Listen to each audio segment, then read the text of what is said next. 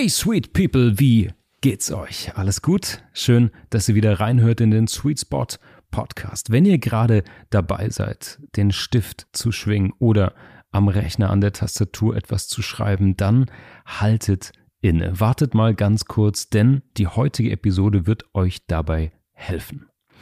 Jeder, der schon mal am Rechner, am PC, am Laptop, am Tablet-PC etwas getippt hat, ein Schriftstück aufgesetzt hat, sei es in Word, Pages oder sonst wo, der hat sich bestimmt auch schon mal mit den Schriften oder der Auswahl der Schrift auseinandergesetzt. Und ihr wisst, das kann Stunden gehen.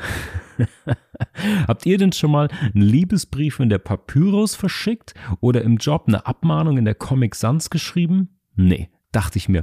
Aber warum eigentlich? Weil es nicht passt, weil Schriften den Charakter des ganzen Schriftstücks verändern. Stellt euch vor, die Tageszeitung wäre in so einer quirky komischen Schrift geschrieben. Ihr würdet die Fakten gar nicht ernst nehmen.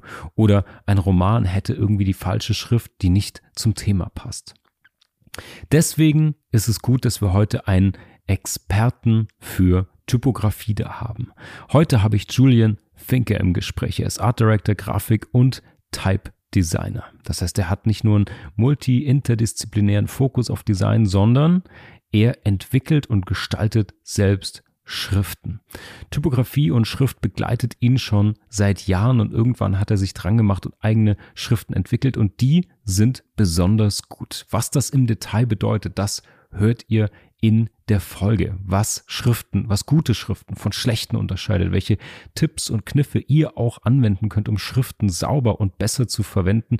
Über all das sprechen wir. Ich habe richtig Bock, es ist ein astreiner Nerd-Talk zu Typografie geworden zwischen zwei Designern und ich liebe es. Wir sprechen darüber, dass Schrift so ein bisschen wie das Parfum des Designs ist. Es ist nicht sofort wahrnehmbar, es ist irgendwie fast unsichtbar, aber es spielt eine ganz große Rolle in der Wahrnehmung, im, im Unterbewusstsein, wie ein Design, wie eine Anzeige, wie eure Website eigentlich wirkt. Wir sprechen über Schriften, über Type Design im Detail. Wir sprechen darüber, welche Rolle Schriften für die Markenkommunikation eigentlich einnehmen und wir haben sogar ein Goodie für euch. Julian hat ein Goodie in dieser Folge für euch mitgebracht für eine seiner Schriften. Reinhören lohnt sich also, wenn ihr mehr über Schrift und die Wirkung von Schrift erfahren möchtet und wie ihr sie richtig nutzen könnt. In diesem Sinne viel Spaß im Gespräch mit Julian Faker. Willkommen auf der süßen Seite des Lebens. Hier erfährst du, wie du den Sweet Spot deiner Marke findest, Menschen mit deinen Geschichten begeisterst und was erfolgreiche Medienprodukte ausmacht. Das ist der Sweet Spot Podcast mit Marc Süß. Dann begrüße ich heute im Sweet Spot Podcast Studio Julien. Hey, schön, dass du da bist. Hallo, hi Marc. Danke für die Einladung. Julien, das erste, was mich total interessiert, wenn man sich mit Design und wie du vor allen Dingen mit Typografie auseinandersetzt, hat das eigentlich deine Handschrift nicht total verändert? Kannst du überhaupt noch mit Hand schreiben oder denkst du bei jedem, bei jedem zweiten T, dass du mit der Hand schreibst, nee, das geht nicht, ich muss es nochmal schreiben? Also tatsächlich, meine Handschrift, die sieht übel aus. ich würde sogar eher sagen, die sogar seit, seit, seit der Schule oder seitdem ich mit Design arbeite, ist es äh, sogar schlechter geworden. Okay, okay. Weil ich die einfach irgendwie nur noch nutze, um, um mir schnell eine Idee zu notieren oder schnell irgendwas zu skizzieren oder mal ein Stichwort aufzuschreiben. Ähm, und ich selber manchmal nachschauen muss, was, was, was heißt denn das eigentlich? Was habe ich denn eigentlich geschrieben? Den Prozess kenne ich leider, diese Selbstsabotage im Kreativprozess. Schritt eins Idee aufschreiben, Schritt zwei entschlüsseln, was man da eigentlich geschrieben hat. Ja. Was war das Ah, fantastisch, das kenne ich doch auch noch. Ja, das hat mich nämlich ja, interessiert, absolut. weil ich kenne das von Designern nur, dass es in zwei Richtungen gehen kann. Entweder ist völlig egal, wie bei dir, bei mir auch, oder es gibt, es mhm. gibt dann auch welche, die äh, haben so einen ganz artifiziellen äh, Handschriftschwung. Das hat mich jetzt nur interessiert. Es gibt ja auch Designer, die dann wirklich so in ihrer Handschrift feilen. Das war mir aber immer zu viel Arbeit. Das beneide ich sogar schon fast. Ja, ja, ja. wirklich schon so kalligrafisch so richtig schön zeichnen kann. Das sieht halt schon immer richtig, richtig schick aus. Das ist schon cool, ne? Äh, da kann ich nicht mithalten. Das ist okay. Ich kann nicht mal auf eine Linie zeichnen. Also die, die, die Buchstaben nicht mal auf eine, auf eine Grundlinie. Also das ja. Du, solange deine, solange deine äh, Schriften gerade laufen. So. Ja. Gar nicht. Mega gut, mega gut. Jetzt sind wir, jetzt sind wir schon, schon mittendrin in der, in der Gestaltung, in den Notizen, im Ideenaufschreiben. Jetzt holen wir die Sweet People hier mal mit rein.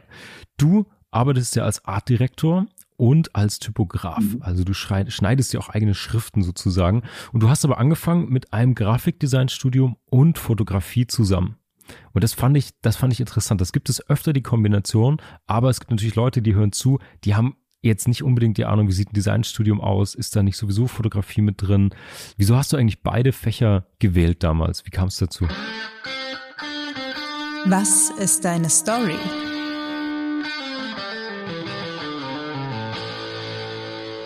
Ähm, das kam dazu, dass wir ähm, tatsächlich gibt es da gewisse Parallelen natürlich, ähm, aber mein Hauptaugenmerk war da immer irgendwie Richtung Grafikdesign. Mhm. Ähm, und im fünften Semester hatten wir sowieso so einen kleinen, sag ich mal, so ein Schnuppersemester, wo wir Fotografie mit, mit hatten irgendwo. Ähm, aber ich fand das dann so spannend einfach und so interessant, dass ich dann die, die Ausbildung praktisch parallel dann zum Studium dann fortgeführt habe ähm, weil mir es einfach so viel Spaß gemacht hat. Also es war dann wirklich ja. da im Studio arbeiten, mit Lichtern arbeiten, mit der Kamera arbeiten und lernen, wie, wie was funktioniert.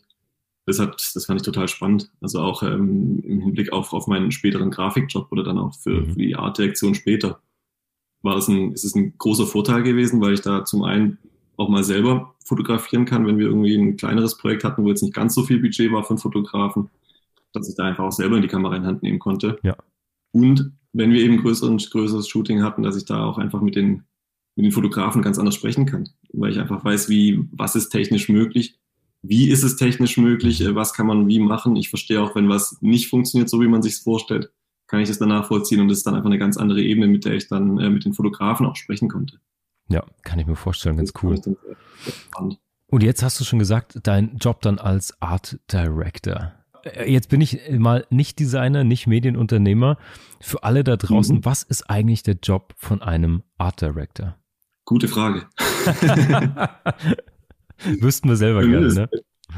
Beinhaltet eigentlich recht viel und ich glaube sogar auch, dass es von, von Agentur zu Agentur auch äh, völlig unterschiedlich ist. Also es gibt natürlich in größeren Agenturen ist der Art Director da hierarchisch jetzt vielleicht äh, anders angesiedelt als jetzt in einer kleineren Agentur in einer kleineren Agentur, sage ich mal, ist man trotzdem immer noch, ähm, da ist man einfach alles. Also in einer kleinen Agentur bist du Art Director, zwar vom Titel her, bist aber trotzdem von, von vorne bis hinten am Projekt beteiligt, also ja. von, von Konzeption, Ideenentwicklung bis hin zur finalen Reinzeichnung. Mhm. Da bist einfach komplett mit drin. Und in einer größeren Agentur ist es dann zum Beispiel so, dass es dann da wieder Artdirektoren gibt, die eben auch zum Beispiel ein kleines Team zum Beispiel leiten, wo dann eben auch Grafikdesigner drin sind oder auch Mediengestalter die dann eher für die Abwicklung dann zuständig sind und der Art Director das dann eben eher über, überblickt, mhm. überschaut, mhm. Ähm, da auch eher mal zum Kunden geht und präsentiert und mit den Projektmanagern intern auch äh, da kommuniziert und da Ideen entwickelt. Das unterscheidet sich da, glaube ich, so ein bisschen von je nach Agenturtyp das Spannende ist, das hast du ja gerade auch schon gesagt, du hast ja in Designstudios, Werbeagenturen, aber auch in Unternehmen selbst gearbeitet. Das fand ich ganz interessant. Mhm. Ähm, du warst ja in so eher künstlerischen Studios mit Atelier dabei, in klassischen Agenturen. Du hast in einem, fand ich ganz cool, du hast in einem BMX-Startup auch gearbeitet. Da ist ja, kenne ich ja selbst aus meiner Startup-Phase, da ist natürlich, egal welchen Titel du hast, viel mehr hands-on. Ähm, ja. Ja, und da, das fand ich auch interessant, wenn du auch zwischen Agentur, also sozusagen Kreativ-Profi-Umfeld hin zu einem Unternehmen, wo du dann einem BWLer, vielleicht einem Coder, einem was weiß ich wem gegenüber sitzt. Das, da ändert sich der Job ja auch irgendwie massiv, oder? Also würdest du empfehlen, dass jedes Unternehmen einen Artdirektor haben sollte? Finde ich gut. Ich auch. Also finde ich auf jeden Fall gut. Einfach dieses, dieses kreative Denken und diese kreative Herangehensweise einfach eine komplett andere ist, als zum Beispiel ein BWLer hat. Mhm. Ein BWLer schaut natürlich nur rein auf seine Zahlen und ähm, Statistiken, was muss wie passieren, damit äh, alles ihr Wachstum äh, alles schön läuft. Ähm, das ist aber nicht alles. Also es gibt natürlich noch viel mehr, was man, was man dazu bedenken sollte oder kreativer angehen kann, auch in der Kommunikation nach außen hin. Ja. Äh, da offener, ein bisschen freier, ein bisschen kreativer ist. Ähm, das ist da, da ist so das Design Thinking, wie es ja auch jetzt ähm, mittlerweile mehr Einzug hält finde ich da schon recht wichtig eigentlich. Äh, wie, wie war das denn so? Das interessiert mich jetzt nämlich nochmal ganz kurz. Du kamst ja wirklich so aus, aus Kreativ und, und Studios und Agenturen und dann warst du in diesem, in diesem Startup drin. Wie war's, wie war das für dich? Also ich habe zum Beispiel für mich erlebt, als ich dann sozusagen kreativer Leiter oder visueller Verantwortlicher, könnte man jetzt ja auch sagen, sozusagen für Artdirektor, jemand, der komplett den visuellen Output, das Design sozusagen überprüft. Ich stelle mir das schon, für mich damals zumindest war es total der Kulturclash erstmal. Oder hast du es besser Ach, weggesteckt? Aber es war irgendwie bin ich es gewohnt, immer Kulturclashs mitzumachen bei jedem, bei jedem Wechsel. Okay, okay. Also meine erste Station nach dem Studium war, war bei Stankowski und Duschek. Wenn ich mal ein bisschen weiter früher anfange, ähm, genau, es war bei Stankowski und Duschek, da war ich meine ersten sechs Jahre. Es war ein, eher ein Designbüro, also ein klassisches Designbüro, wo viel auf ähm, Corporate Design entwickelt wurde, wo äh, Kunstbücher gestaltet wurde, wo einfach schöne Gestaltung gab. Ähm, das habe ich sechs Jahre gemacht, dann wurde das, die Agentur geschlossen, weil ähm, der Inhaber einfach verstorben war und dann nicht, nicht weitergeführt wurde. Ähm, bin ich dann, habe ich tatsächlich einen harten Schnitt gemacht und bin in eine klassische Handelsmarketing-Agentur gegangen. Also es war wirklich dann eine Agentur, wo es dann um Prospekte ging, ja. um, um äh, wenig Weißraum, viel Produkt, viel Preis. Das ist äh, was dann wirklich das komplette ja. Kontaktprogramm war zu dem, was ich davor gemacht hatte. Ähm, war auch von vom Kunden her war es auch äh, ein Sportthema, was auch wieder ganz, ganz interessant war, einfach vom, vom Persönlichen her. Mhm. Äh, und vom, vom Gestalterischen her war es einfach eine ganz neue Herausforderung. Aber das war auch, äh, ich wollte den Schritt auch gehen, ich, ich wollte das machen, ich wollte von dem schönen Gestalten mal weg und mal in diese Prospektgestaltung reinschauen. Mhm. Und weil das einfach eine, eine handwerkliche, ganz andere Herausforderung ist. Und ich das einfach als Entwicklung für mich, für mich mitnehmen wollte. Na klar, das ist natürlich nicht keine schöne Gestaltung, aber du musst trotzdem wissen, wie kriegst du viele Produkte, viele Preise, viel, viel alles rein auf eine Doppelseite und so, dass es trotzdem gut aussieht. Ja. Also, ja. Dass trotzdem irgendwo eine gewisse Blickführung dabei ist, dass du irgendwie durchs, durchs Layout geführt wirst, dass da trotzdem eine gewisse Gewichtung ist, äh, auch mit Highlights irgendwo gesetzt werden. Das ist ähm, handwerklich wirklich nicht, nicht ohne. Also da, da muss man schon noch mal, noch mal einiges äh, da reinhauen. Ja.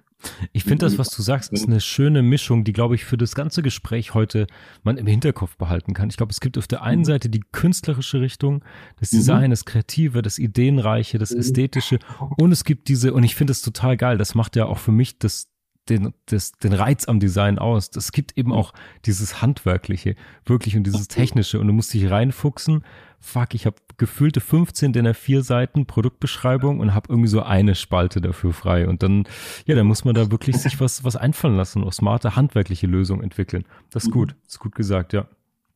Ja. Das war auch der Reiz immer, den ich immer hatte. Einmal zum einen das schöne Gestalten und einmal auch wirklich ja. das handwerklich, handwerkliche reinfuchsen und reinhauen und, und machen und äh, schauen, wie man da die beste Lösung findet auf ja. jeden Fall. Ja, ja das, das ist tatsächlich was, was sich so durch, durch, durch, durch meine Vita so ein bisschen zieht. Ähm, ja. Ich meine, schön machen, aber auch wirklich machen. Also das handwerklich ist Schön, schön Punkt, machen Punkt, ne? Ja. Genau.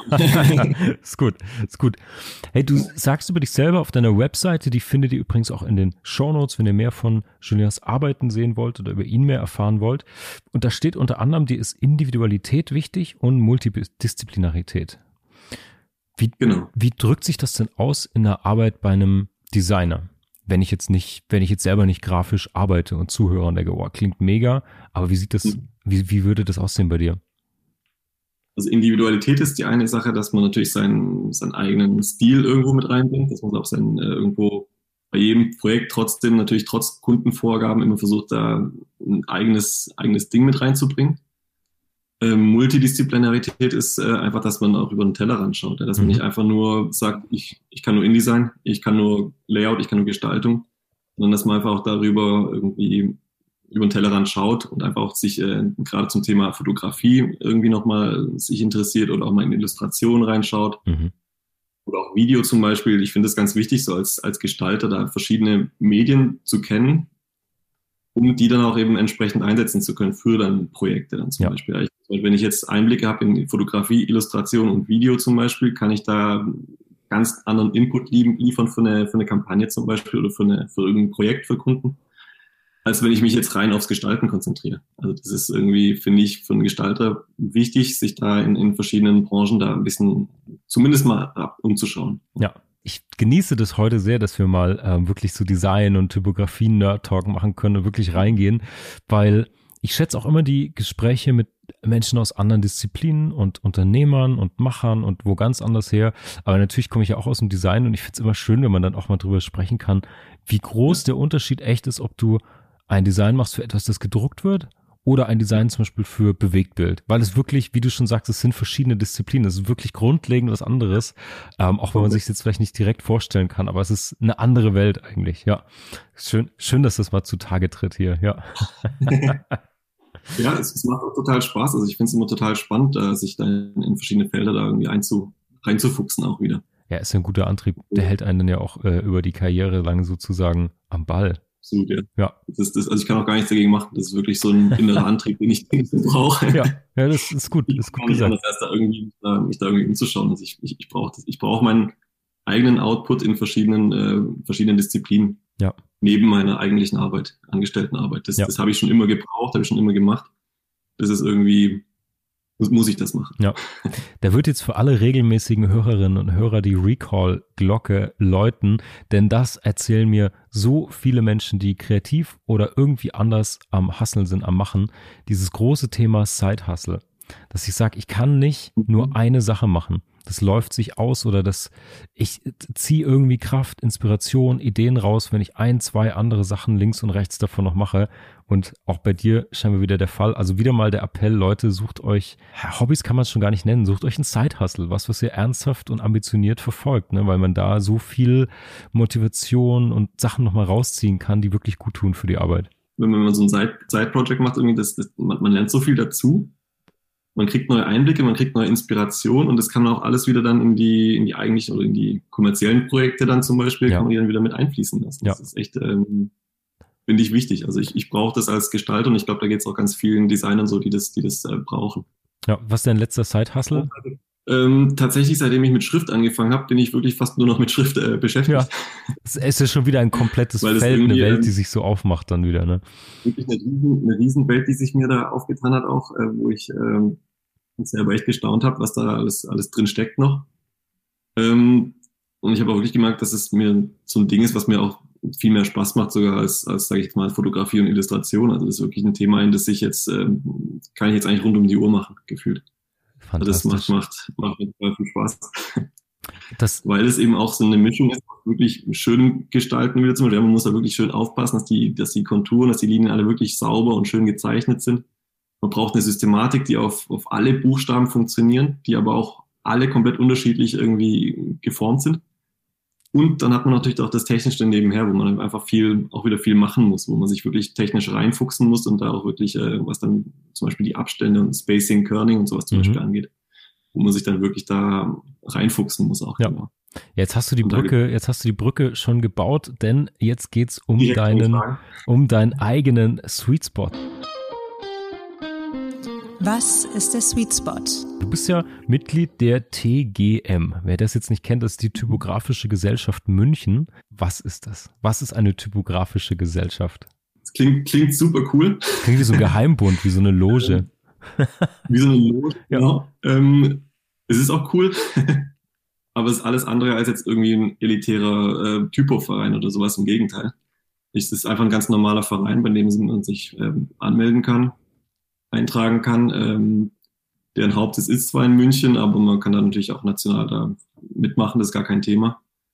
Ähm, ja, ich habe mich da angemeldet und ich habe da wirklich sehr, sehr nette Leute kennengelernt, auch vom, vom Vorstand. Die sind alle wirklich super sympathisch und das ist eine sehr bodenständige, ist ein sehr bodenständiger Verein, würde ich mal sagen, der sehr, sehr offen ist. Ja. ja. Die machen auch sehr viel. Es gibt viele Workshops, was die anbieten. Es gibt viele Vorträge, die sie anbieten ähm, wo man dann natürlich als, als Mitglied da kostenlos mitmachen kann. Ähm, das finde ich, finde ich super. Also ist ja. auch ähm, und auch günstiger als jetzt andere Berufsverbände, die jetzt zum Beispiel da ein bisschen elitärer unterwegs sind und dann auch entsprechend kosten, wo man nur auf Einladung reinkommt zum Beispiel. Ja, kennen wir. Alles so, so Themen, wo, die mir auch nicht so liegen. Also ich ja. brauche dieses elitäre Gehabe, brauche ich nicht.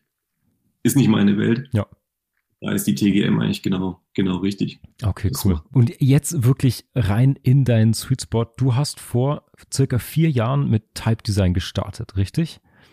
Genau, ja. Genau. Vor und vier Jahren da wirklich reinzufuchsen, ja. So, so komplett rein. Und jetzt lass uns vielleicht, bevor wir ins, ins Detail und in äh, jede Minuskel reingehen und so, lass uns mhm. vielleicht so ein bisschen die Leute mitnehmen, die sich noch nicht intensiv mit Schrift aus der, aus der Designperspektive beschäftigt haben, weil ich glaube, die Rolle von Schrift und Typografie wird jedem klar, wenn man sich überlegt, äh, stellt euch mal eine Tageszeitung zum Beispiel vor, wenn ihr das noch lest, gedruckt und die wäre in so einer Comic Sans oder so einer bunten Schrift oder so gedruckt.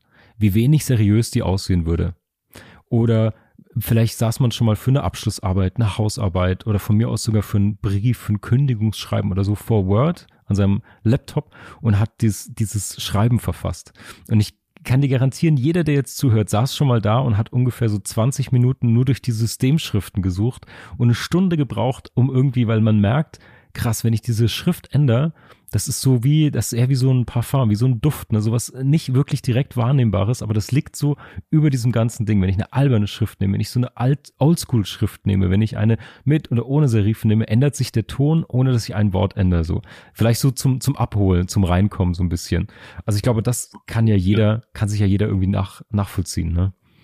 Das hast du schon genau richtig gesagt praktisch. Also es ist wirklich so, dass man mit, ähm, also Thema Schrift ist jetzt zum einen für Designer ist ja, ist Schrift einfach wirklich ein, ein Tool, was man grundsätzlich immer braucht. Also nicht nur für Designer, sondern genauso auch für Marken, für, für, für sonstiges. Äh, du brauchst Schrift, um einfach eine, eine Botschaft übermitteln zu können. Ja? ja? Also wenn man jetzt zum Beispiel sagt, nehmen wir mal ein Plakat oder eine Anzeige. Ähm, wenn ich jetzt ein Bild habe, ein reines Bild ohne Text, dann kann mich das zwar irgendwie emotional ansprechen ich finde es gut oder ich finde es nicht gut, aber ich, äh, ich kriege da noch keine Information raus. Also ich habe da noch keine, keine Info, worum geht's da einfach eigentlich. Wenn dann das Logo dazu kommt, ähm, gut, dann weiß ich, okay, kann ich zuordnen, okay, das ist der und der Hersteller oder das und das Produkt, darum geht's. Aber ich weiß trotzdem immer noch nicht, was, worum es da geht. Und ich habe erst, wenn ich die Schrift habe, ähm, erst dann kriege ich diese Botschaft übermittelt, was mir eigentlich diese Anzeige überhaupt sagen will. Ja. Von dem her ist, ähm, ist Schrift ein Tool, sage ich mal, was du bei jedem einzelnen Projekt immer benötigst, weil ja. du sonst einfach nicht da deine Botschaft nicht, nicht vermitteln kannst einfach. Und wenn man jetzt zum Beispiel, ähm, ich nehme jetzt mal einen Automobilhersteller, den wir alle kennen, äh, mit Mercedes, mhm. auch ein, also das Fahrzeug, ja gut, kann man, man kann drüber denken, was man möchte.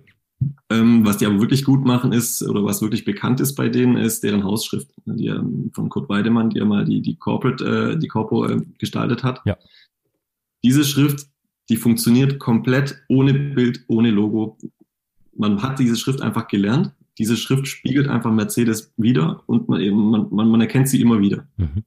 Das ist einfach was, was, was ganz Tolles, was man nur mit Schrift hinbekommt. Ja, also ein Motiv macht mich an, macht mich nicht an. Nach ein paar Wochen ist es wieder weg aber diese Schrift, die bleibt für immer. Ja. Aber die kommt eben auch wirklich, wie du es schon gesagt hast, die kommt eher so unterschwellig, so auf einer, auf einer, auf einer Metaebene. Das ist alles eher so unterbewusst, wird das aufgenommen und wird ganz stark mit Mercedes einfach verbunden. Ja. Und warum wird es verbunden? Weil man eben auch einfach durch die, durch die, durch die Charakteristik von der Schrift, die spielt einfach, die spiegelt einfach schon die, die Markenwerte von, von der Firma wieder. Also das ist einfach, man hat so diese, also man hat diese, man hat diese schmalen, hohen Buchstaben, die so ein bisschen so dominant und aufstrebend wirken. Mhm. Man hat auch so starke Kontraste, ja, man hat immer sehr feine Formen, die dann in eine, eine dickere, ein dickeres Element übergeht, zum Beispiel sehr starke Kontraste, was dann auch wieder recht wertig und recht elegant äh, wirkt. Wir haben sehr betonte Serifen, was einfach so eine gewisse Ausdrucksstärke nochmal hat. Und wir haben auch sehr geschlossene Formen. Ja. Also das E zum Beispiel ist sehr geschlossen, also der Auslauf geht nach oben hin, der ist der, mhm. der schließt den Buchstaben ab. Wir haben sehr spitze Elemente, was das Ganze auch wieder ein bisschen elitärer und so ein bisschen den Führungsanspruch von, von Mercedes widerspiegelt. Das sind alles Markenwerte, die wirklich komplett auf Mercedes abspielen. Und dadurch funktioniert es auch einfach so gut. Also es würde jetzt zum Beispiel andersrum, wenn wir jetzt eine dickliche, rundliche Schrift hätten, das würde für Mercedes ja. gar nicht funktionieren, wenn es gar nicht mit den Markenwerten da ähm, in Verbindung bringen kann. Ja, so, so ein Twingo wäre das dann eher, ne? Die hatten ja so eine, also so, eine, so ein rundes, rundes, rundes Ei, was du Genau, so eine knubbelige Schrift irgendwie, ja. ja, finde ich, finde ich total gut. Das, ähm, finde ich, find ich so spannend an der Schrift, einfach, dass man mit, mit der Charakteristik von der Schrift einfach schon so viel ausdrücken kann, ohne ein Produkt, ohne eine Marke, ohne irgendwas, ja. irgendwas zu zeigen. Ja. Und ja. das ähm, spielt genau das wieder, was du auch gerade gesagt hast, äh, einleitend, ähm, dass man jetzt mit einer Serifenschrift, mit einer serifenlosen, mit, mit einer breiten, mit einer engen Schrift, da kann man schon so viel, da allein schon so viele ähm, Charakteristik mit reinbringen was dann eben für das passende Projekt dann äh, passt, genau. Ja, ja, total, glaube ich auch. Ähm, ich habe ja so, ich, ich, ich kenne das sehr gut. Ich finde, bei Mercedes ist es auch total gelungen, wenn wir uns oh, Igidigit früher noch an die Zigarettenwerbung erinnern. Ähm, mhm. Die etwas älteren Hörerinnen Hörer erinnern sich, Lucky Strike hatte früher immer diese 18 Eintel, diese riesen Plakate ja. hängen. Eine ja. Zeit lang haben die immer aus den Schachteln nur was gebaut, vor so einem grauen Verlaufshintergrund und hatten auch immer diese typische Lucky Strike. Ich weiß nicht mehr genau, was es war. Es sah so ein bisschen wie so eine Slap Serif Font oder sowas aus. Und die haben da manchmal, genau, manchmal sogar die Schachteln weggelassen und das Logo weggelassen und haben nur diesen grauen Hintergrund und haben ihre Lines drauf geschrieben und du hast es erkannt. Also gleiches Beispiel, so, ja. Es funktioniert, genau, weil es einfach bekannt ist, ja. Ja, total. Und was mit dir macht, es macht emotional was mit dir, aber ohne nicht so, nicht so impactmäßig wie, wie ein Bild, mhm. sondern eher unterschwellig und, und auch langfristiger, finde ja. ich. Also es ist, es ist, eine Schrift äh, oder so eine Hausschrift, die, die, die ist langfristig ist, die wirkt die stark. Ja, ja total, total, wichtige Entscheidung. Auch alleine für Logotypografien. Ich hatte da mal mit einem Gast drüber gesprochen, das muss ich, da will ich deine Meinung auch noch dazu hören. Es gibt gerade diesen Trend bei ganz großen Luxusmarken. Ähm, mhm. Äh, jetzt lass mich nicht die falschen nennen. Ich weiß, es war, ich glaube, Gucci, Louis Vuitton, Balenciaga und noch eine oder so. Die hatten vorher alle sehr unterschiedlich. Hermes war es noch, genau. Hermes hatten ja immer dieses kleine, dieses kleine Signier mit dieser Kutsche und den Pferden und hatten dann auch so eine relativ klassische, elegante Schrift. Und die mhm. haben alle ihre Logos redesigned in so eine Haar feine, serifenlose, ja, sehr neutrale Schrift eigentlich. Und die sind jetzt von der Typografie total verwechselbar, total austauschbar geworden. Wie geht's, wie geht's dir damit? Wie geht's dir mit diesem Redesign? Das gibt's ja auch für, für viele Marken, ist es gerade mhm. so. Das kriegt eigentlich in, in ganz vielen verschiedenen Bereichen, dass da wirklich von, von sehr individuellen Logos da wirklich hingegangen wird zu sehr, zu sehr neutralen, klassischen oder ausdruckslosen Logos ein bisschen ja. rein Schriften gegangen wird. Also wirklich ein Trend, der sich sehr, sehr breit gemacht hat. Ähm, optisch oder, oder gestalterisch finde ich das irgendwo schade, weil einfach ganz viel Individualität verloren geht und einfach alles wirklich ein Einheitsbrei wird und, und alles gleich aussieht. Technisch kann ich es nachvollziehen irgendwo, weil es natürlich gerade durch die, durch, den, durch die digitale, digitale Transformation einfach auch ganz neue Herausforderungen so herangetragen werden. Man muss einfach jetzt sämtliche Logos, muss man in kleinsten Größen auf sämtlichen mhm. Screens irgendwo lesen können. Und das funktioniert mit vielen älteren Logos, funktioniert das einfach nicht mehr. Mhm. Das eben einfacher zu machen, haben dann viele einfach dann diese, diese, diese Logos dann äh, redesigned hin zu diesen eher nüchternen, langweiligen, in Anführungszeichen, Logos, genau. Bin ich bei dir? Es wundert mich, dass jetzt, wo wir Richtung Retina gehen, wo eigentlich die Digitalisierung viel mehr darstellen kann, dass sie dann erst nachziehen.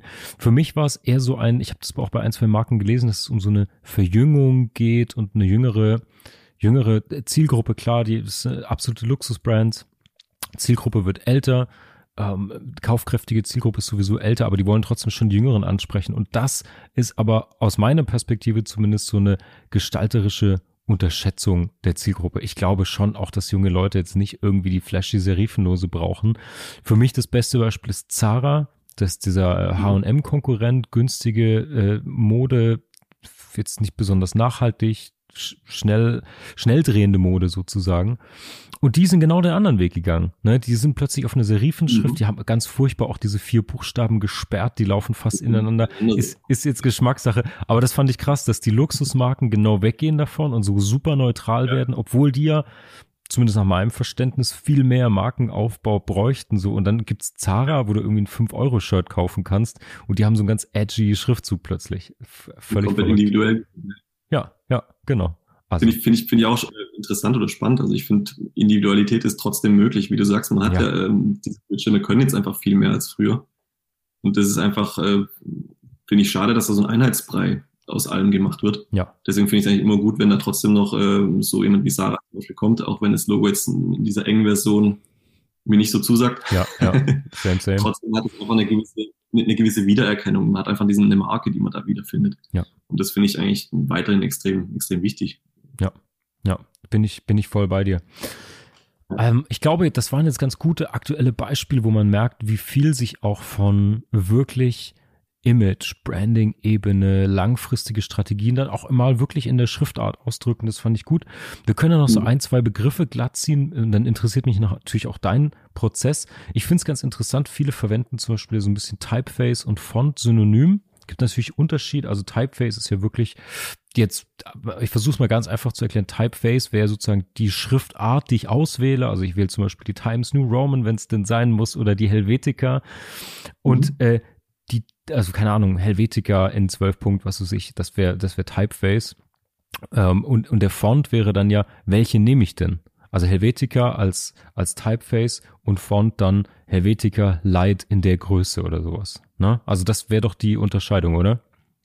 Genau, ja. Also das ist immer so Typeface und Font, da, da streitet man sich ja oft drüber, was, mhm, was mhm. heißt jetzt was. Ähm, aber ganz einfach gesagt, also ein Font ist ein Schriftschnitt. Also das ist einfach wirklich dann ein Light, Regular oder Bold, das sind einzelne ja. Fonts. Und alles zusammen ist dann eine Typeface, eine Schriftfamilie. Also wirklich dann Helvetica ist eine Schriftfamilie. Ja. Helvetica Light ist dann ein, äh, ein Font, genau. Ja, ja. Sehr gut. Da, da, wird, da wird oft drüber, drüber gestritten, was da jetzt der richtige Ausdruck ist, ja. aber. Dann haben wir das so hier einmal endgültig festgenagelt. Sehr, sehr gut. Und hoffen, dass sich das jetzt auch durchsetzt. Ja, voll gut.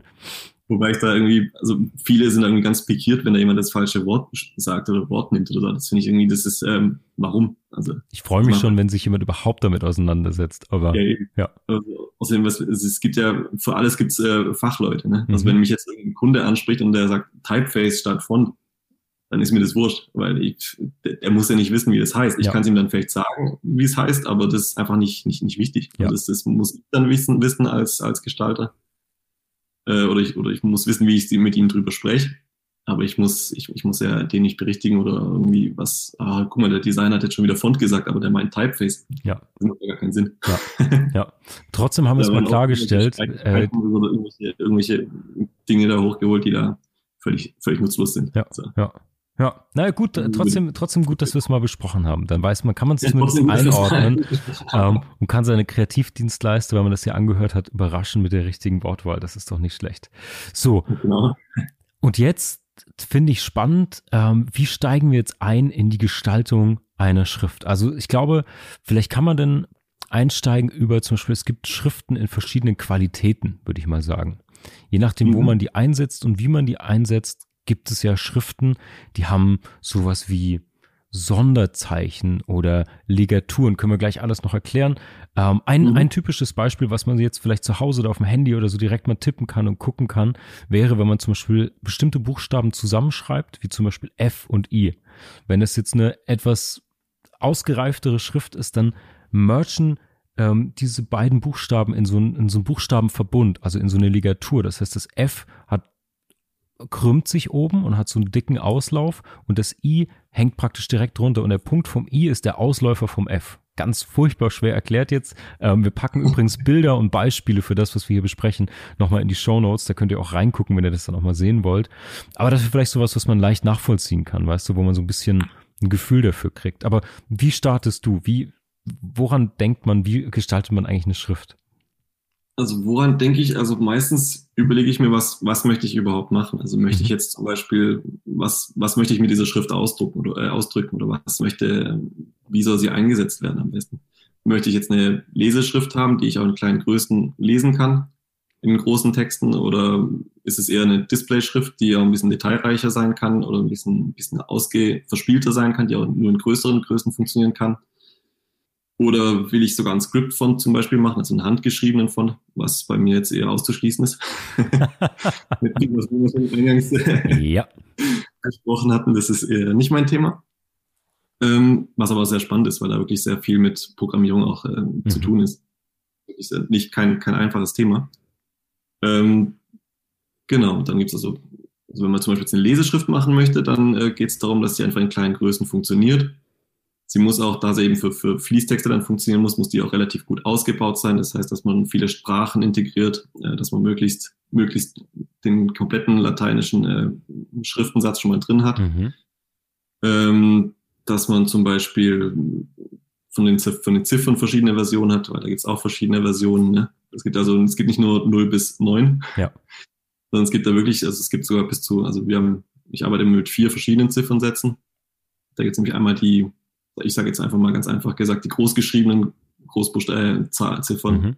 die, die kleingeschriebenen Ziffern, die auch in der Höhe sich so ein bisschen äh, variieren, damit sie, damit sie im Fließtext nicht so als, als starke Zahl wahrgenommen werden, mhm. sondern einfach flüssiger zum Lesen sind. Und die beiden Versionen gibt es auch als, als tabellarische Form, die dann wirklich dann von vorn bis hinten die gleiche Breite haben, damit sie dann in, Tabella, in, in, in umfangreichen Tabellen dann einfach nicht die Zahlen nicht springen, sondern einfach schön in, äh, in gleicher Linie stehen. Ja. Das ist eben was, was, wo man bei Leseschriften auch viel darauf achtet, dass zum Beispiel viele, dass die Ligaturen zum Beispiel drin sind. Da können wir auch gleich kurz drauf eingehen, auf die Ligaturen. Klar, auf jeden Fall.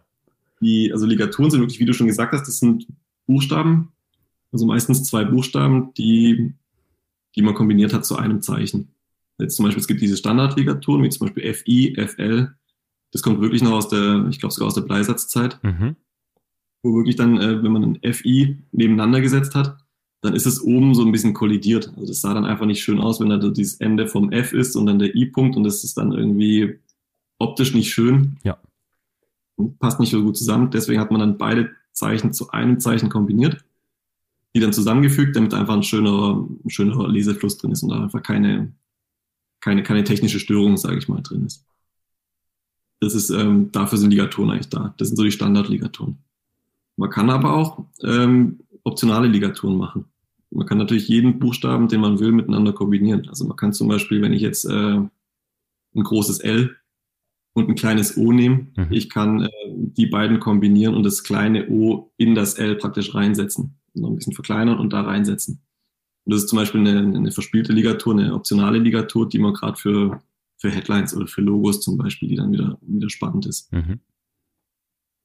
Das sind so, so, so Themen, die man dann damit mit, mit einfließen lässt. Ja. Und genauso ähm, Open-Type-Features. Es gibt ja ganz viele, also gerade für Leseschriften macht man, setzt man viele Open-Type-Features ein.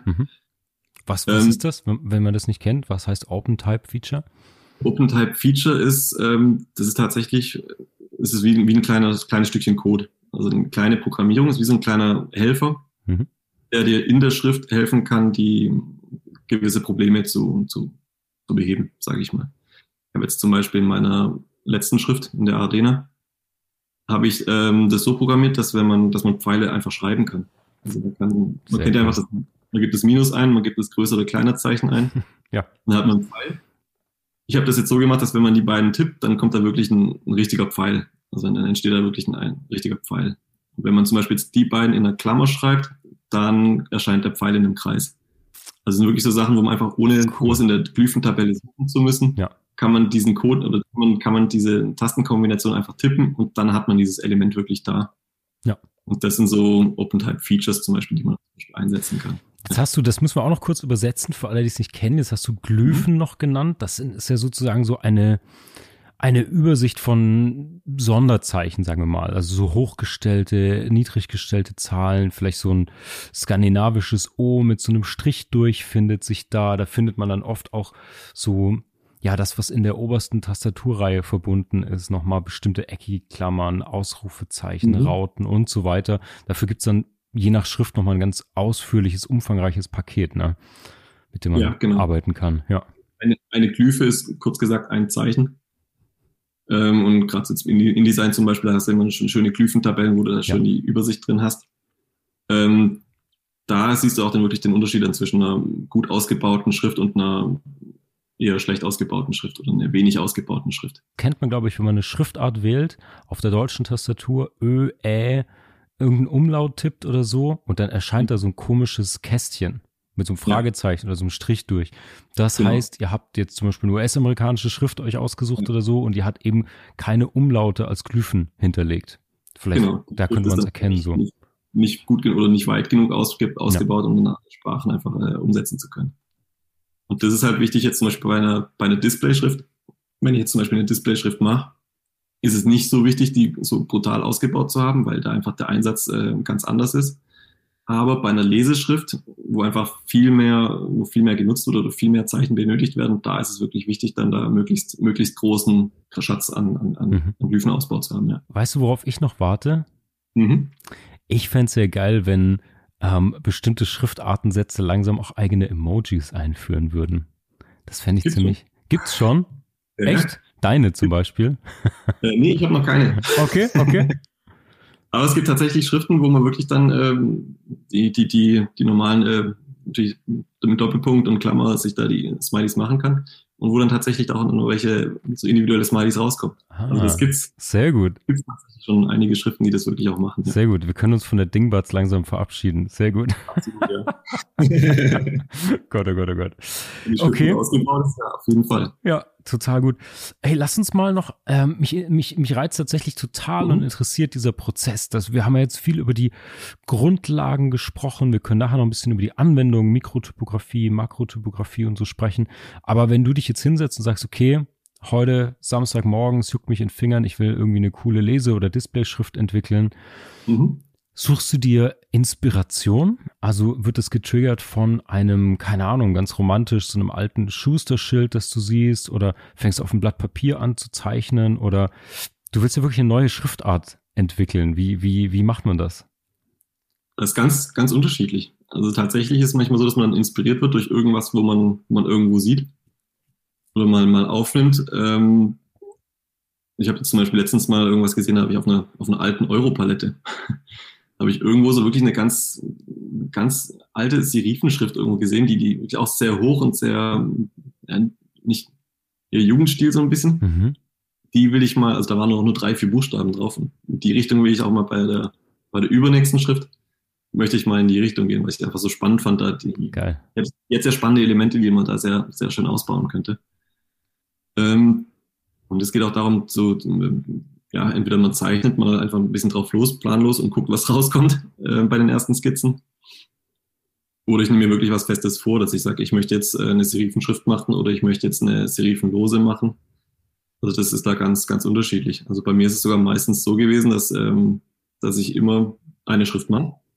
Und die, die danach kommt, die soll eigentlich meistens komplett unterschiedlich sein. Mhm. Mhm. Weil ich einfach dann äh, jetzt eine, eine, die, die Spitzkant zum Beispiel war jetzt eine Serifenschrift, die vorletzte. Ähm, da habe ich mich einfach ein halbes Jahr lang mit Serifen beschäftigt. Und dann hatte ich dann einfach auch keine Lust mehr auf Serifen.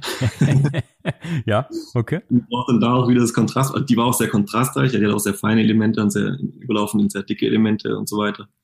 Und da wollte ich dann einfach das kom komplettes Kontrastprogramm wieder haben. Dass ich Mhm. einfach wirklich dann komplett neuen Input brauche und da einfach gesagt habe, okay, jetzt mache ich eine neutrale, ähm, kontrastarme, serifenlose. Das ist dann einfach auch so, dann, ich denke da auch gar nicht so groß an, was, was verkauft sich gut, Ja. was, was würde gut ins Portfolio passen, sondern das ist, ich denke da eher so was, auf was habe ich jetzt Lust? Ja. Was, was, worauf habe ich jetzt Lust? Oder wo kann ich mich weiterentwickeln? Weil wenn ich jetzt irgendwie zehn Serifenschriften hintereinander mache, dann habe ich selber auch nichts dabei gelernt. Ja. Ich brauche das dann schon immer, dass ich bei jeder, jeder einzelnen Schrift immer was, immer was dazulerne wieder. Vielleicht ganz kleiner Hinweis, wenn ihr Mhm. jetzt sehen wollt, was äh, Julien an Schriften gestaltet und ihr habt schon gehört, die kann man kaufen, die kann man dann nutzen. Das sind, ich habe sie mir schon angeschaut, ich habe äh, netterweise schon zwei Versionen bekommen und äh, die nutze ich auch sensationell. Müsst ihr euch angucken, packe ich in die Show Notes. Äh, auf deiner Webseite gibt es einen Link zu den Schriften, die du gestaltet hast. Ähm, kann man Mhm. sich dann auch lizenzieren und nutzen. Gibt es Beispiele dafür. Und ja, ich finde es äh, ich find's total cool. Schaut euch das auf jeden Fall an. Die erwähnte Spitzkant finde ich mega gut. Die gefällt mir sehr, sehr gut. Ja, ja, total cool. Okay. Okay, aber jetzt habe ich dich voll aus deinem, aus deinem Konzept rausgerissen. Habe ich, hab ich verstanden. Okay, abwechselnd. Ähm, serifenlose Serifenschriften, du wirst inspiriert. Ähm, und gibt so ein, so einen Startpunkt? Gibt so zum Beispiel einen bestimmten Buchstaben, der immer super schwierig ist, mit dem man anfängt? Oder gibt es welche, die total einfach sind, mit denen man anfängt? Oder wo wäre so ein, wär so ein Einstiegspunkt? Worauf kann man denn gucken, wenn man sich Schriften anschaut? Also es gibt schon gewisse Buchstaben, mit denen man auf jeden Fall, auf jeden Fall anfängt. Ähm, das ist eigentlich immer das kleine N und das kleine O. Mhm. Die mache ich als allererstes, weil man mit denen einfach schon ganz viel an der Charakteristik für die, für, für sämtliche anderen Buchstaben schon ähm, definieren kann. Mhm. Weil man einfach, ähm, wenn man jetzt das N nimmt, aus dem N kann ich direkt ein M machen, ich kann ein H machen. Aus dem H wiederum habe ich direkt schnell schon ein L, was ich dann auch mit dem I wieder weitermachen kann. Beim O habe ich genauso gut, kann ich ableiten, kann ich ein C ableiten, kann ich ein E ableiten. Ich kann daraus auch direkt dann B, D und so weiter Mhm. weitermachen. Also es sind wirklich zwei Buchstaben, deren, deren Grundeigenschaften sich eigentlich schon auf, auf, auf fast die ganze Schrift ähm, weiter ausbauen lassen. Ja. Also das finde ich, finde ich, finde ich sehr spannend, dass man wirklich, obwohl alle Buchstaben irgendwo sehr unterschiedlich sind oder sehr unterschiedliche Formen haben, ja, manche sind eher eckig, äh, quadratisch äh, geformt, manche sind rund, manche dreieckig, kann man allein aus den beiden Buchstaben schon wirklich sehr, sehr viel an, an der Charakteristik irgendwie festmachen. Allein mit den zwei Buchstaben schon, ja. Ja. Ähm, und das kleine V natürlich auch noch als, als dreieckige Form sozusagen. Ja. ja. Also mit dem N und dem O und dem V hat man praktisch einmal ein Viereck, Kreis und Dreieck definiert. und aus dem kann man alles weitere ausbauen. Genau, und aus den kleinen Buchstaben, und meistens fängt man wirklich mit den kleinen Buchstaben an. Und aus denen entwickelt man dann auch die Großbuchstaben heraus. Und da fängt man dann auch wirklich mit dem H und dem O wieder an, weil es auch wieder so die, die Grundform wieder ähm, mitbringt. Mhm. Und so fängt man eigentlich an, genau. Ach, das ist ja spannend. Okay, cool. Deswegen. Es gibt aber trotzdem so ein paar Buchstaben, die man nicht zu 100 Prozent ableiten kann. Mhm. Das sind zum Beispiel das, das, das, G oder das S zum Beispiel ist natürlich ein sehr eigenes. Ja. S, S ist immer ein sehr schwieriges. Mhm. Also das S ist wirklich schwierig, da, ähm, dass man wirklich, dass es mittig ist, dass es nicht irgendwie kippt und alles relativ recht ausgeglichen ist. Das ist bei den ganzen, dieser kompletten Kurve, die da zu fahren ist, ist das wirklich äh, ein bisschen spezieller. Ja, vor und allen Dingen bei so einer wie deiner, wie deiner Spitzkant, die also dicker und dünner wird und dann noch Serifen ja. hat, das ist, ja, das ist. Äh, dass es dann möglichst gleichmäßig ist und dann nicht irgendwo auf einmal ein dicker Knubbel irgendwo hängt. Das ist äh, ja. herausfordernd.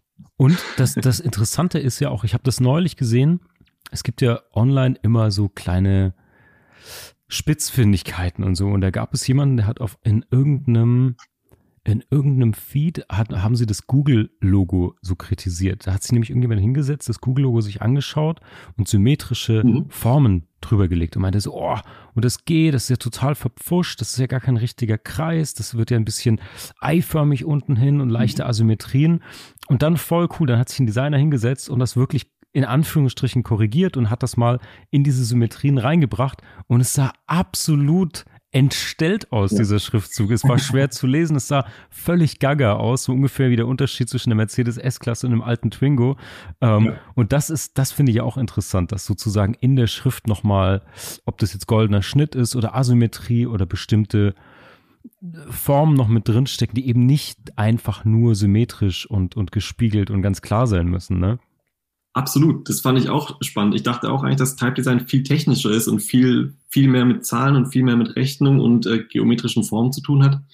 Äh, tut's aber gar nicht. Hm. Also ganz viel sind wirklich äh, optische Anpassungen, wo du dann wirklich dann auf, auf, auf Zahlenwerte, auf Geometrie komplett, äh, komplett klicken kannst und da wirklich nur auf dein Auge vertrauen musst und da schauen musst, wie, wie passt das jetzt so am, am besten zusammen. Das ist echt, äh, dass es trotzdem eine, eine runde, sag ich mal, eine, eine, saubere, runde Form gibt, obwohl es gar kein Kreis ist oder gar kein mhm. richtiges Oval. Das ist wirklich, ja, finde ich, finde ich auch sehr spannend. Das ist auch wieder das, was man sagt, wo es, ähm, wo es dann viel um Gestaltung geht, um, um handwerkliches Designen und nicht um, um reines technisches Umsetzen. Also es ist wirklich da, da gibt es viele, viele Details, die man da beachten muss. Ja. Die auch so ähm, erst hab lernen müssen. Ja, ja, ja. Ach, das ist doch aber, das Wenn ich mir meine allerersten Entwürfe anschaue, die waren auch komplett, da habe ich auf einem Raster gearbeitet. Also ich, mir, ich dachte, okay, ich mache mir jetzt so wie bei Piktogrammen zum Beispiel, mache ich mir jetzt so ein Raster ja. und baue da schön alle Buchstaben auf und das sieht dann alles toll aus. Aber ist, ist, ist gar nicht. Also es sah alles äh, grottig aus.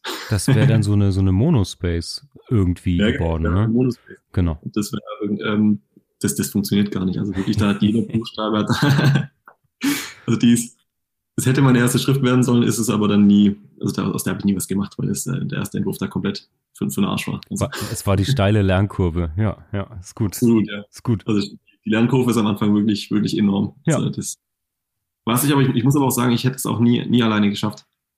Also ich bin da, habe da echt äh, recht früh Kontakt aufgenommen zu, zu Type Designern und das hat sich fast schon, fast schon ergeben. Irgendwie und das, äh, ich muss sagen, es ist eine total offene, offene, freundschaftliche Community. Ich dachte immer, das wäre so auch so ein bisschen so ein elitäres Ding, ja. wo Schriftgestalter und so, das sind die, die großen Meister und da, wenn du da, da einen guten Tag sagen kannst, dann ist es schon gut. Das ist schon, ja.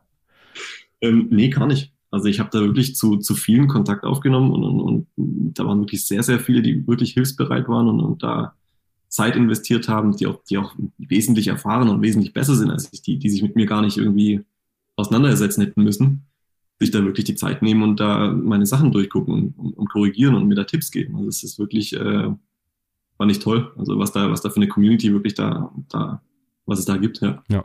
Ach, sehr, sehr viel gut. offener und viel kollaborativer, als man denkt, obwohl jeder eigentlich so für sich dann der eigene Einzelkämpfer ist, aber man tauscht sich wirklich da viel aus und man, man, man gibt da sich gegenseitig wirklich viel Feedback. Das finde ich echt, echt klasse. Ja. Also, Lass uns doch noch so ein bisschen, was haben wir jetzt schon besprochen? Wir haben schon Ligaturen, so als diesen Buchstabenverbund. Ah, Wir haben schon über Glyphen, so Sonderzeichen gesprochen. Ähm, es gibt so viele tolle Begriffe. Es gibt Kapitälchen zum Beispiel. Das ist ein fantastischer Begriff, wenn man den nicht kennt, oder? das ist wunderschön. Kapi- mag ich auch. Aber nur- Kapitälchen. Fand ich super. Kapitälchen sind Kleinbuchstaben in Form von Großbuchstaben. So ungefähr, Genau, das oder? sind praktisch Großbuchstaben in der Höhe von Kleinbuchstaben und auch mit der Strichstärke von, von Kleinbuchstaben. Ja. Man muss zum Beispiel jetzt auch, ähm, wenn man nochmal in die kleinen Details eingeht, Ja. man hat zum Beispiel, wenn man jetzt horizontale und vertikale, wenn man mal einen horizontalen und vertikalen Balken nimmt, wenn man den gleich dick macht, dann wirkt der horizontale wirkt immer dicker, dicker als der, als der, als der vertikale. Mhm. Das ist auch wieder so ein optisches Ding, wo du nicht nach Zahlen gehen darfst, oder, sondern wo du wirklich nach, nach der Optik gehen musst. Und da, ich sag mal, der, der horizontale muss ungefähr 90 Prozent schmaler sein oder auf 90 Prozent der, der Ja. Dicke sein vom, vom vertikalen, damit es einigermaßen gleich aussieht zum Beispiel. Das ist echt äh, auch wieder so ein Wert, der mathematisch äh, gar nicht, gar nicht so erfassbar ist, sondern das muss man wirklich rein optisch dann irgendwie neu, Ja. neu umsetzen oder umsetzen einfach. Ja. Das finde ich da so spannend. Das sind einfach so viele, viele kleine Elemente, die, da- die da mitspielen. Und Ja. genauso ist es auch bei Kleinbuchstaben und Großbuchstaben. Kleinbuchstaben sind etwas dünner gezeichnet als die Großbuchstaben. Das ist einfach so, weil, weil der Großbuchstabe, der umfasst mehr Weißraum. Das heißt, wenn er die gleiche Dicke hätte, würde er dünner wirken als der Kleinbuchstabe. Ja. Deshalb, um diesen optischen Ausgleich dahin zu kriegen, muss man die Großbuchstaben etwas dicker zeichnen, damit die, damit sie einfach gleich wirken. Ja, ja, 100 Prozent. Jetzt habt ihr das schöne Wort Weißraum gehört. Wenn ihr nicht wisst, was das ist, dazu habe ich mal einen ganzen Podcast-Snack gemacht. Äh, sozusagen die dunkle Materie im Design habe ich es damals äh, genannt. Ähm, genau, da erkläre ich nochmal ausführlich, was Weißraum ist. Letzter schöner Begriff aus dem Typografie-Lexikon, den wir vielleicht noch droppen können, ist das, klingt wie so eine äh, medizinischer Vorgang, die Spationierung. Genau. da, das ist übrigens was, das ist so ein, so ein ganz subtiler ähm, Zahnschmerz auch von, von Leuten, die sich mit Typografie auskennen, wenn die Spationierung nicht stimmt. Dass die Mhm. ähm, äh, Laufweite, wie sagt man das jetzt anders, Zeichenabstand eigentlich. Ne, die kann man Im hoch Prinzip und runterstellen. Abstand Zwischen, zwischen einzelnen Zeichen. Ja. Also ich sag mal so, jedes einzelne Zeichen besteht nicht nur aus einem einzelnen Zeichen, Zeichen sondern es besteht auch aus dem Weißraum drumherum, den wir ja gerade hatten. Also zum einen, ist, also ein Buchstabe allein besteht aus dem Schriftbild, also das, Mhm. was man sieht, das Schwarze, sage ich mal, aber auch genauso aus dem Weißen, was drumherum ist. Und jeder Buchstabe hat links und rechts eine Vorbreite und eine Nachbreite. Und die äh, muss man auch zueinander ausrichten, damit man einen möglichst flüssigen, flüssigen, eine flüssige Zeile hat beim Schreiben. Genau. Das kann man sich, glaube ich, tatsächlich am besten aus dem, aus dem Bleisatz vorstellen, dass du diese kleinen Genau. Lego-Steinchen hast. Auf jedem ist unten sozusagen die Prägeform drauf und natürlich hat das Klötzchen selber noch neben dem Buchstaben Platz. Ja, ja. Genau, so kann man sich eigentlich im Prinzip vorstellen, dass man wirklich diese, diese, diese Bleisatzletter nebeneinander setzt. Da hat jeder Buchstabe links und rechts einen kleinen Abstand. Ähm, bei den Seriflosen zum Beispiel hat jetzt das O einen kleineren Abstand links und rechts als jetzt ein N. Mhm. Ähm, einfach auch wieder so eine optische Geschichte, weil jetzt zwei Ns nebeneinander ähm, ein bisschen mehr Abstand brauchen als jetzt ein N und ein O. Einfach auch aufgrund der, der freien Fläche drumherum, um die Buchstaben herum. Ja. Das ist was, was man eben individuell anpassen muss. Ähm, das ist das Spacing. Ähm, es gibt aber auch das, das Kerning. Und da unterscheiden sich oft viele Schriften natürlich, ähm, gerade wenn man zum Beispiel eine, eine Schrift bei Dafont zum Beispiel runterlegt, eine freie. Ja, da ist oft so, dass das Kerning einfach nicht passt. Also das Kerning ist wirklich sind zwei individuelle Buchstabenpaare, die zueinander nochmal individuell angepasst wurden. Wenn man jetzt zum Beispiel das, ein großes T und ein großes A nimmt, wenn man die nebeneinander stellt, mit ihrer normalen Vor- und Nachbreite, dann ist, entsteht da eine Riesenlücke. Mhm. Und das Kerning ist das, dass man eben diese Lücke schließt, sodass dann wirklich dann wieder ein, ein gleich, gleichmäßiges, gleichmäßiges Wort entsteht. Und Sehr das gut. ist wirklich dann auch was, wo man, wo man als, als Type Designer auch äh, viel, viel Zeit investiert, dass es auf jeden Fall gut aussieht und man da wirklich viele, viele Buchstabenpaare möglichst äh, sauber hat. Bin ich natürlich vielleicht sogar als Nicht-Designerin, Designer, jetzt juckt es mir natürlich in den Fingern. Oh, das will ich jetzt selber mal sehen. Mhm. Wie, wie könnte man starten oder wonach suchst du denn in deinem gestalterischen Alltag, wenn du jetzt nicht Schriften schneidest, wonach suchst du Fonts aus? Wie charakterisierst du die oder wie, wie setzt du die ein? Also die, die Schriften, wenn ich ein Projekt habe, wo ich eine neue Schrift raussuche, wenn es jetzt irgendwie kein, kein Kundenprojekt ist, wo einfach schon eine mhm. Hausschrift mhm. dabei ist, dann investiere ich viel Zeit wirklich in die Schriftrecherche, weil ich eben gerade dieses, dieses Projekt habe. Ich habe ein Projekt, das einfach eine gewisse Aussage hat, das eine gewisse Botschaft hat, das irgendeine eine gewisse Tonality braucht einfach. Ähm, und dafür brauche ich dann auch die passende Schrift. Also das ist, wie, so wie wir schon mal ein, am, am Anfang schon gesagt hatten, man kann ja diese Charakteristik kann man in dieser Schrift finden. Und zum einen muss ich erstmal schauen, ähm, wenn ich eine Schrift suche, erstmal nach Charakter. Wenn ich dann nach Charakter welche gefunden habe, die passen könnten, dann schaue ich auch nach, nach dem, äh, wie, wie stark sie ausgebaut ist. Also wie viel, wie viele Zeichen hat sie, wie viele Sprachen kann ich damit abdecken und so weiter. Was brauche ich alles für mein Projekt und kann das alles überhaupt äh, abgedeckt werden durch mhm. die Schrift? Mhm. Und dadurch wähle ich das dann nach und nach aus im Endeffekt, ja. Also ja. ganz wichtig ist auf jeden Fall Charakter. Das muss passen. Ja. Ja. Oder die, den Ausdruck, den, den die Schrift mit sich bringt. Ja. Also ich Ganz viele Kunden sagen ja ganz oft so, ja, dann such doch einfach, nimm doch einfach was, eine Systemschrift, die schon da ist. da gibt es so viel, nimm doch irgendwas. Ja. Und das ist halt einfach der Riesenfehler, den du einfach nicht, nicht machen solltest. Weil ja. es einfach da, weil, wie wir schon gesagt haben, du kannst damit einfach so viel ausdrucken, du kannst es so viel schon auf der Metaebene mitfühlen, mitbringen, was da einfach für deine Marke steht, für dein Produkt steht. Ähm, und das sollte man auf jeden Fall nicht, nicht außer Acht lassen.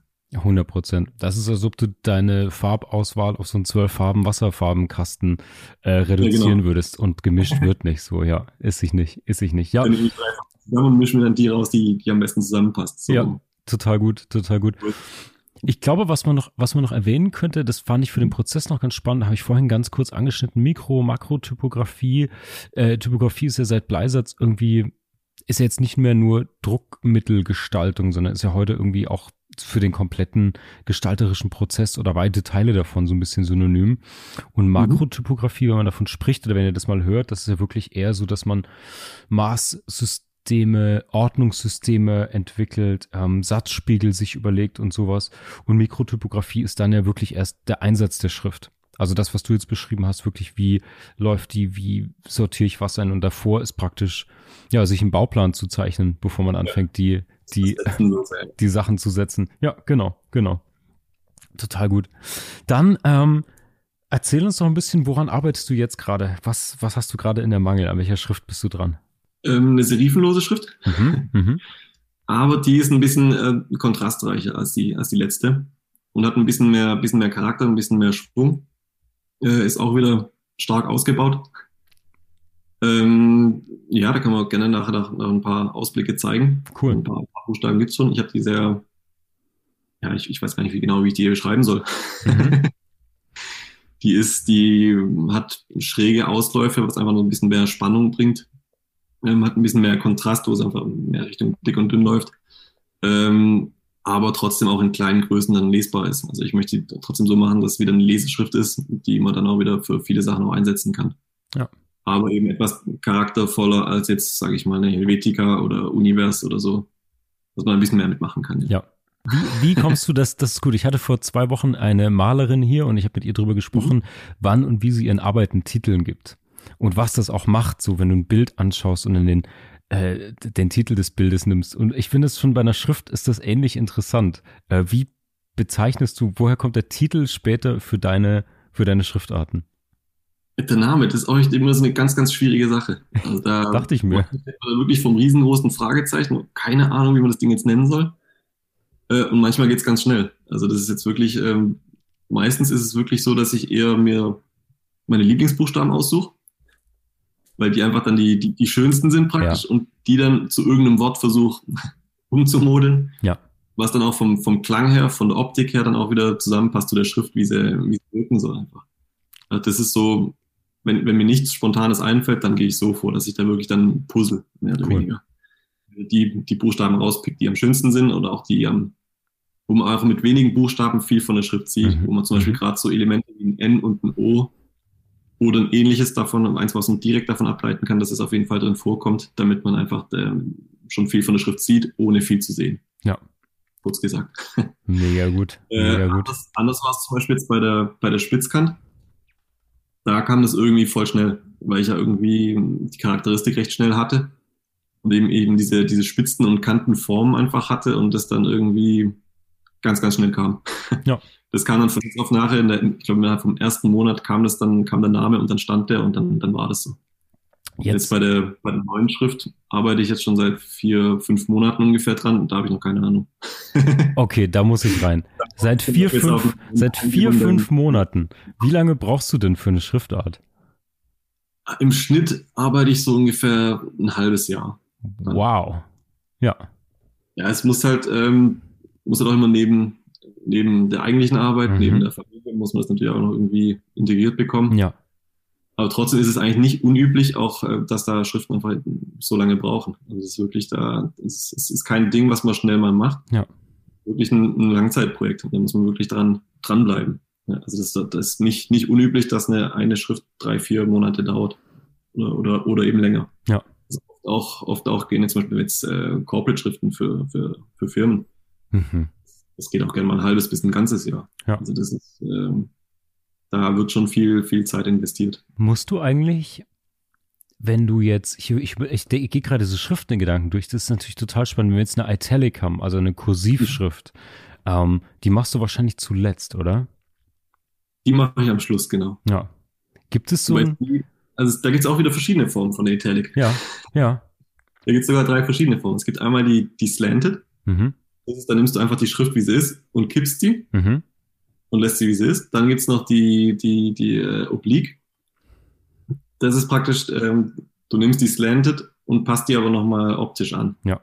Wenn du jetzt zum Beispiel, angenommen, du nimmst jetzt mal ein A und kippst die einfach, dann kippt die so, dass, äh, dass dein linker Balken wird tendenziell schmaler und der rechte Balken wird dicker. Das und dadurch hast du dann optisch ja. verzerrt sich wieder was. Ja. Und diese diese Sachen dann wieder ausgleichen. Also eine Oblique ist praktisch eine schräggestellte, die auf deiner, auf deiner Geraden basiert, aber dann nochmal ausgeglichen wird. Und eine Italic ist wirklich nochmal, äh, fast nochmal eine ganz eigene Schrift, die wirklich dann nochmal eher einer Handschrift sogar gleicht. Mhm. Also dann nimmst du deine Schrift als Geraden als Basis, aber modelst die nochmal so ein bisschen um, dass die wirklich eher aus einer, einer handschriftlichere Anmut hat. Oder ist das das E ist dann zum Beispiel nicht so technisch, sondern es ist dann wirklich ein bisschen geschwungener zum Beispiel. Also da gibt es echt auch drei verschiedene Formen. Ähm, bisher habe ich jetzt auch nur Obliques gemacht. Mhm. Ähm, weil du für die True Italics einfach nochmal viel Zeit brauchst. wenn ich dann ein halbes Jahr dran gearbeitet habe, war ich dann, muss ich ehrlich sagen, ein bisschen zu faul für. Ja, ja, ja, ja, ja. Äh, ist aber eine Sache, die ich auf jeden Fall auch dann in der nächsten Schrift, schätze ich mal, dann angehen werde weil es auch wieder eine Serifenschrift wird und, und die dann auch ein bisschen, bisschen eleganter wird und dadurch dann auch wieder ein bisschen ein handschriftlicher Charakter in der Italic dann auch gut tun wird. Ja.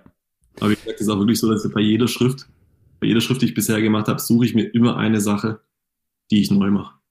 Also die ich, die ich nicht wiederhole, sondern die ich immer dazu packe, sozusagen, die ich dazu lerne. Ja. Einfach nur, um, um für mich dann selbst irgendwie mich weiterzuentwickeln. Ja.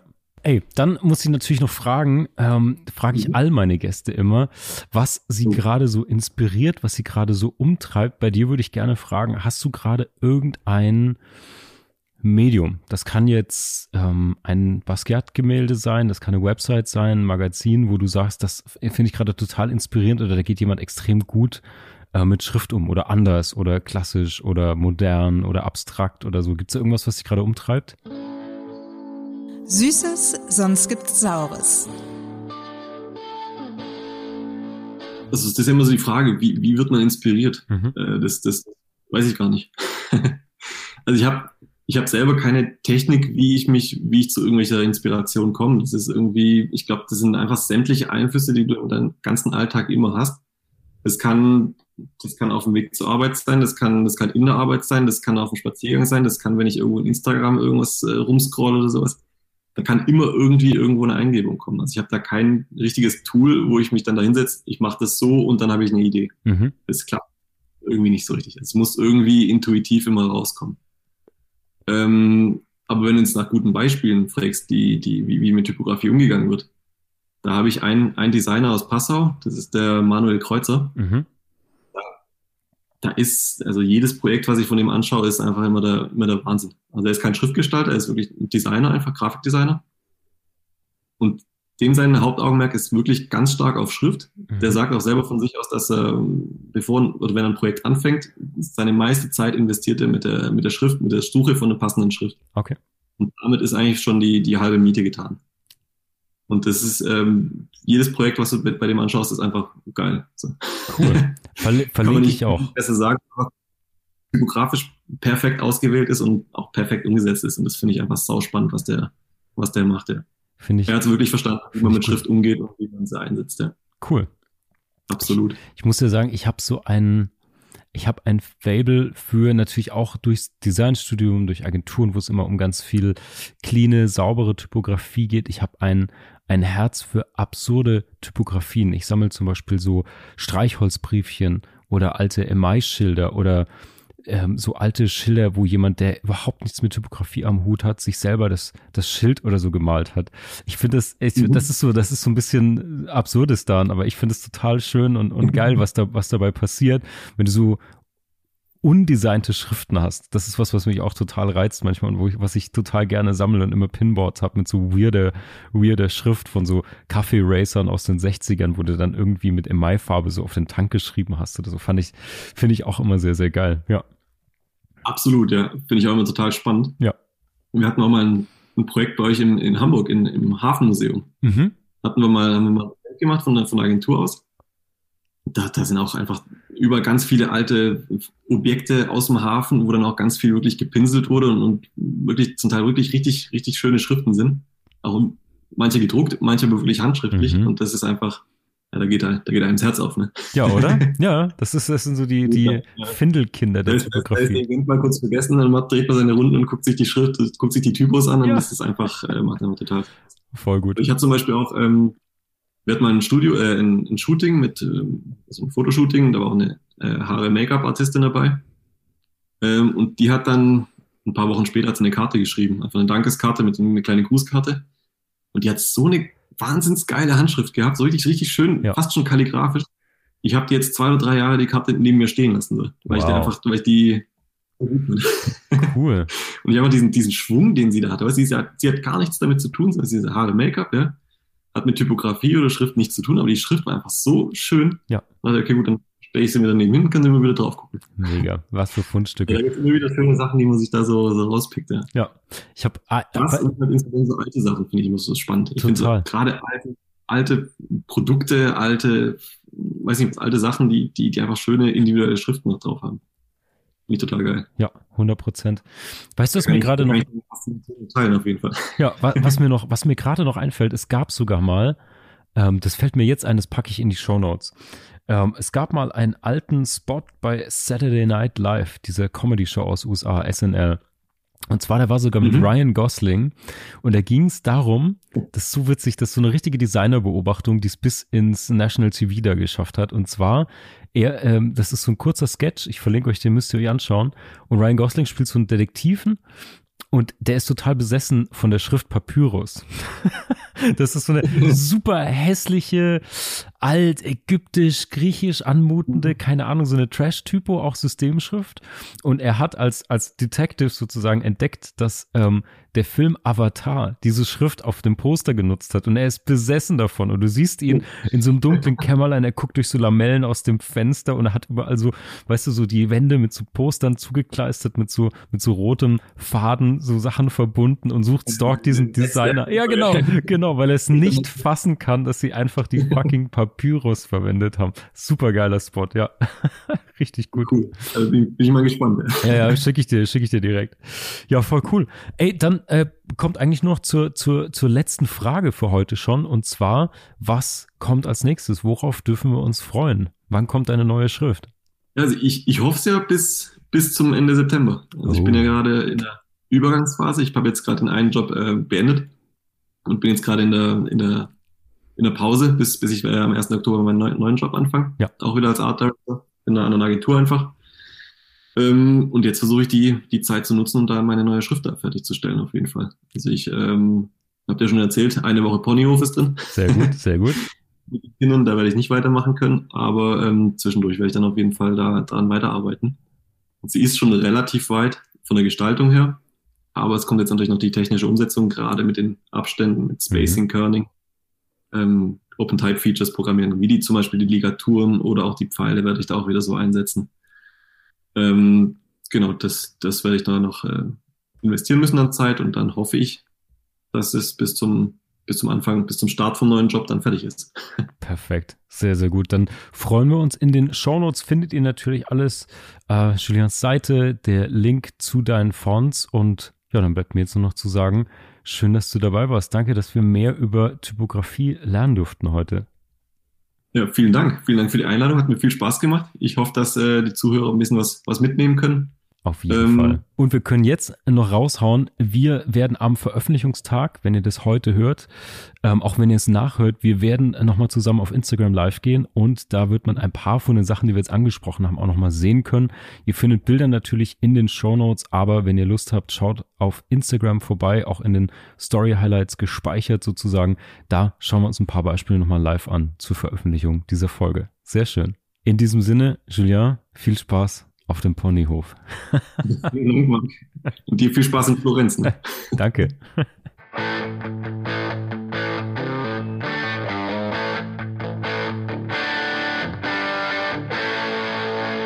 Oh, sweet people. Das war ein geiler Designer-Nerd-Talk, oder? Äh, mir hat's riesig Spaß gemacht. So sieht es in Agenturen, in Designstudios, in Gestaltungsbüros also aus. Man nerdet den ganzen Tag über irgendwelche herrlichen Gestaltungsthemen ab. Schön, dass ihr mal dran teilhaben konntet und äh, ja, wenn ihr das hier hört, auch noch dran geblieben seid bis zum Schluss. Ich habe viel mitgenommen nochmal einen anderen Blick, nochmal einen geschärfteren Blick auf Typografie, obwohl ich den sowieso schon hatte, obwohl mir Typografie sowieso viel Spaß macht, ich Schriften sehr, sehr mag, gute Schriften sehr wertschätze. Aber es gibt immer noch mal so ein paar Details und Möglichkeiten, wie man Schriften noch besser nutzen kann. Und es lohnt sich darüber nachzudenken, wie ihr für eure Marke, für euer Branddesign, was ihr noch an Optionen habt, wie ihr mit Schriften bewusster umgehen könnt. Und egal, ob ihr das macht, euer Grafiker, euer Designer, aber dieses Bewusstsein für einen großen, großen, wichtigen Aspekt im Design zu entwickeln, den man im Alltag vielleicht übersehen kann. Ich bin mir relativ sicher, dass ihr in nächster Zeit die Texte und Schriften mit anderen Augen sehen werdet. All die Links aus unserem Gespräch findet ihr natürlich in den Show Notes. Und ja, schön, dass ihr wieder mit dabei wart. Wir hören uns nächsten Freitag wieder. Bis dahin, ich wünsche euch eine süße Woche.